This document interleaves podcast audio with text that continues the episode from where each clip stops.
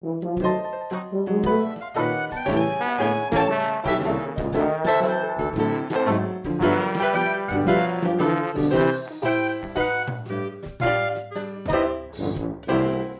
大家好，欢迎收听明知故问 Nonsense，带你用十五分钟从乍听明知故问的日常事物，揭开背后的历史语言冷知识。哇，那这是第一集耶，觉得有点小紧张，因为这也算是我第一次开 podcast 节目啦。那希望大家如果喜欢的话，可以给点意见或评论好吗？这样子，为什么选择明知故问这个主题呢？也就是说，这些关于呃日常事物的冷知识，之所以会想开这个 podcast。其实也没什么奇怪的原因啦，就是想说，因为有时候其实还蛮喜欢读一些冷知识的文章的，有时候读到一些莫名其妙的东西的时候，你就觉得，哦，原来是这样，就很像那种日本综艺节目效果，你就觉得，哎，那那是嘎可能马西这样子的感觉，就觉得很有趣，所以我还蛮希望说能把这些让我觉得惊讶的小小的怦然心动的东西来跟大家分享。但我觉得怎么选题那时候困扰了我很久哎，因为想说，听到冷知识百百种，你有关于人的冷知识，关于东西的冷知识，那我到底要选什么呢？结果我选了一个最普通的东西，也就是我们日常生活里面的事物和用语。因为有很多我们在口语上面讲习惯啊，或是已经吃习惯的东西，我们从来都不会想过他们怎么由来的嘛。因为你毕竟每天都会看到他们，你想那么多干嘛？你就吃下去啊。可是因为台湾，我觉得是一个还蛮多元化的国家，你在这边可以用到各国东西，吃到各国的食物，甚至说你的用语里面也掺杂了各个地方不同的习惯。我觉得说在日常生活中有很多我们习以为常的词汇啊、用语啊，我们从来没有想过说他们会怎么来的。可是其实如果你去查查看的话，会发现它背后有很多你意想不到的冷知识哦，甚至这些故事可能跟一些有点古老的历史啊有关。所以其实我还蛮想跟大家分享看看这些故事的，因为总会有一些些人感到好奇吧，对吧？吗？好吧，希望总是会啦。那这个节目应该算是蛮短的，我们会用十五分钟的时间带你从一个单词，然后了解说这个东西是怎么由来的，和它背后有什么样的故事。有时候其实你会有意想不到的收获哦。好，那第一季对，没错，其实我现在就已经开始用季来规划了。第一季呢，总共会有六集，然后我想先从比较大家日常生活中的东西开始讲起，也就是食物。因为其实有很多我们平常在吃的食物啊，我们从来没有想过它们的由来，因为其实它们东西太日常了嘛。但这些食物其实大部分都不是原产自台湾的嘛。在其他国家去引进的过程中，它在他们的原产地有什么样有趣的故事呢？我还蛮希望跟大家分享看看的。好，那废话不多说，我们就直接进入来今天的主题吧。不知道大家有没有 follow 到之前那个娘娘？对，就是那个娘娘，那个因为一道泰国料理被做坏而发怒娘娘。她就说：“你不要跟我说打泡住，打泡住，如果里面没有打泡就不叫打泡住。如果你用九层塔茶屋，那就叫九层塔住。”但是很生气，我那时候真的看了很多次，而且我一直笑，因为我好像就是有一种莫名其妙的喜感。可是其实我觉得他讲的很有趣，因为在你追求一道正式的泰国料理来说的话，打抛猪这道就是你不管在大餐馆或小餐馆，在瓦城或者你巷口的那种泰式料理店都可以吃得到的一道炒的猪肉。但是其实我们都从来没有想过说打抛猪这个词到底怎么回事。我其实有个朋友，他很喜欢做菜，然后他在做打抛猪的时候，他一直以为打抛其实是一个动词，也就是说你要把那个猪肉又打又抛，然后把它炒特别大力，这样才会香。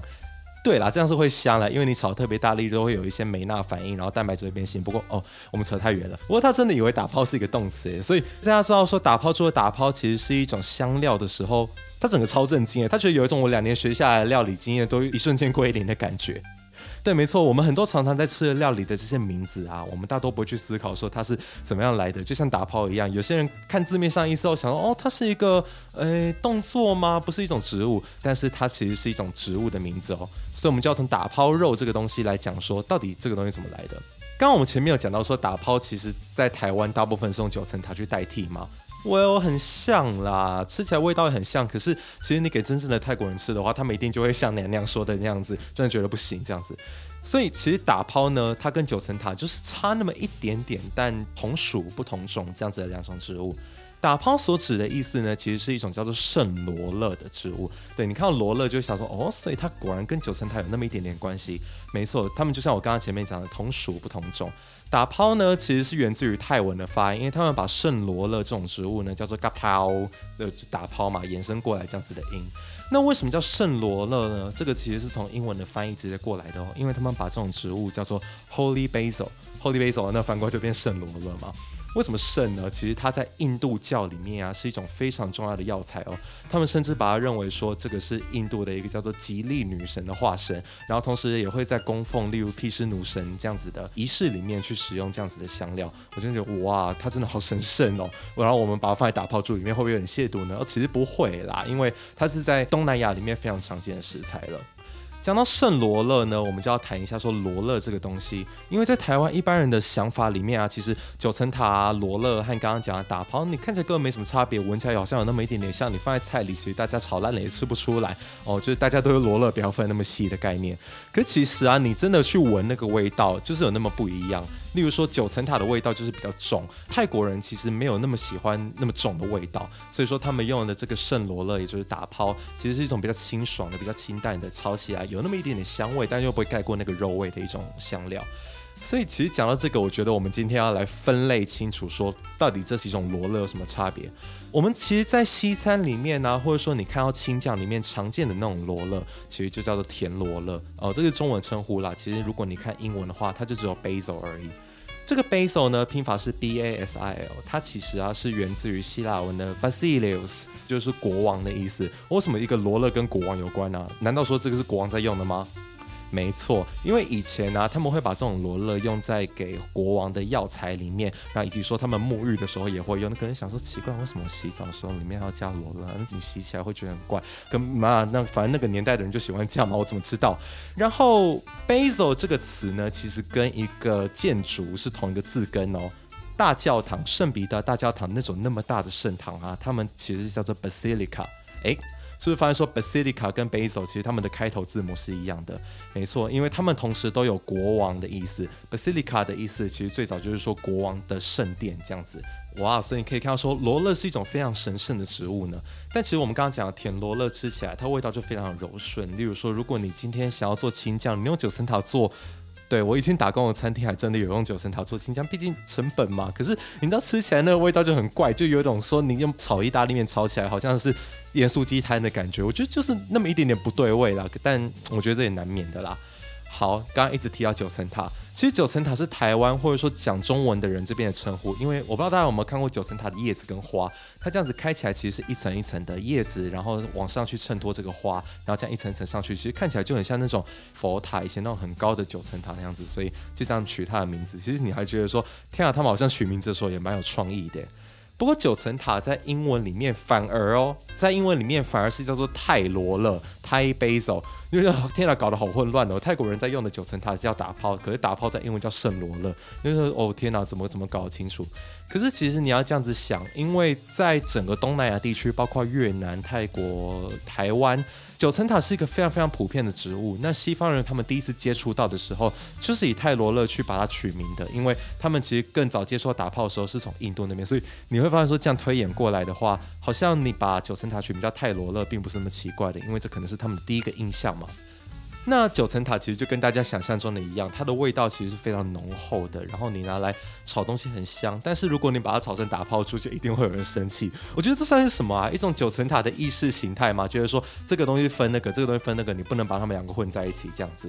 我觉得这其实很有趣，因为这就要讲到说我们在台湾常常吃到的泰国菜，我觉得这算很普遍的。台湾还蛮能接受东南亚料理，因为其实长久以来的文化互动嘛。可是。最近有慢慢大家发现说，哎，泰国没有月亮虾饼，泰国没有椒麻鸡，那泰国也没有九层塔超打泡肉。没错，我觉得在这种所谓的假泰国菜，我觉得大家先不要急着去批评哦，吼哦，大家先冷静一下，大家先冷静一下。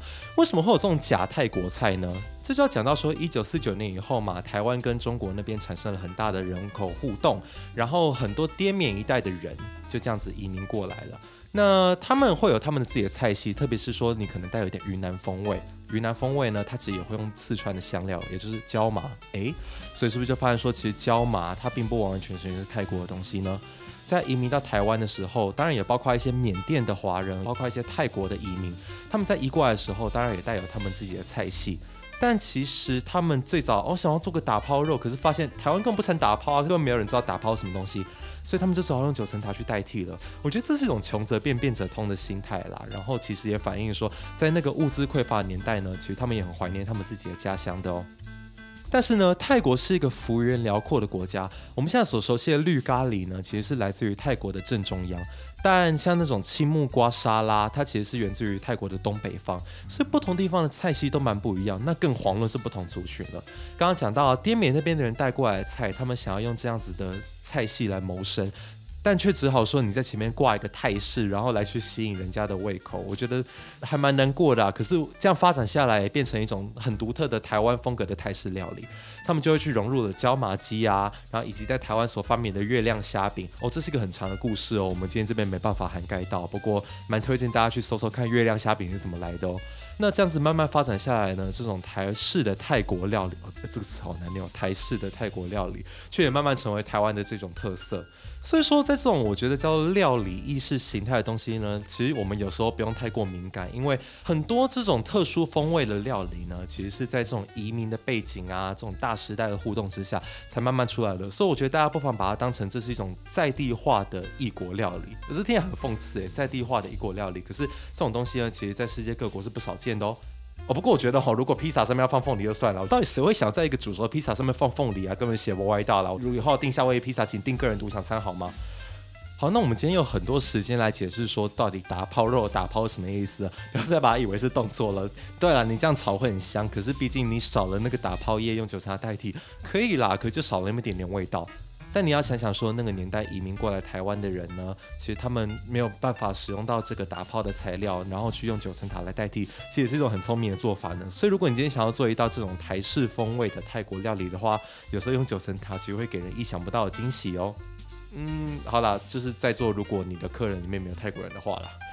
好，那这集的明知顾问就到这边啦。喜欢的话欢迎订阅加五星，顺便到 IG 追踪明知顾问 Nonsense。如果大家有什么关于主题的建议呢？其实也可以留言给我，因为我现在还在广征主题，毕竟才刚开始嘛。不过我自己有列了一些了，之后再慢慢一集一集跟大家分享吧。我们下期再见喽，拜拜。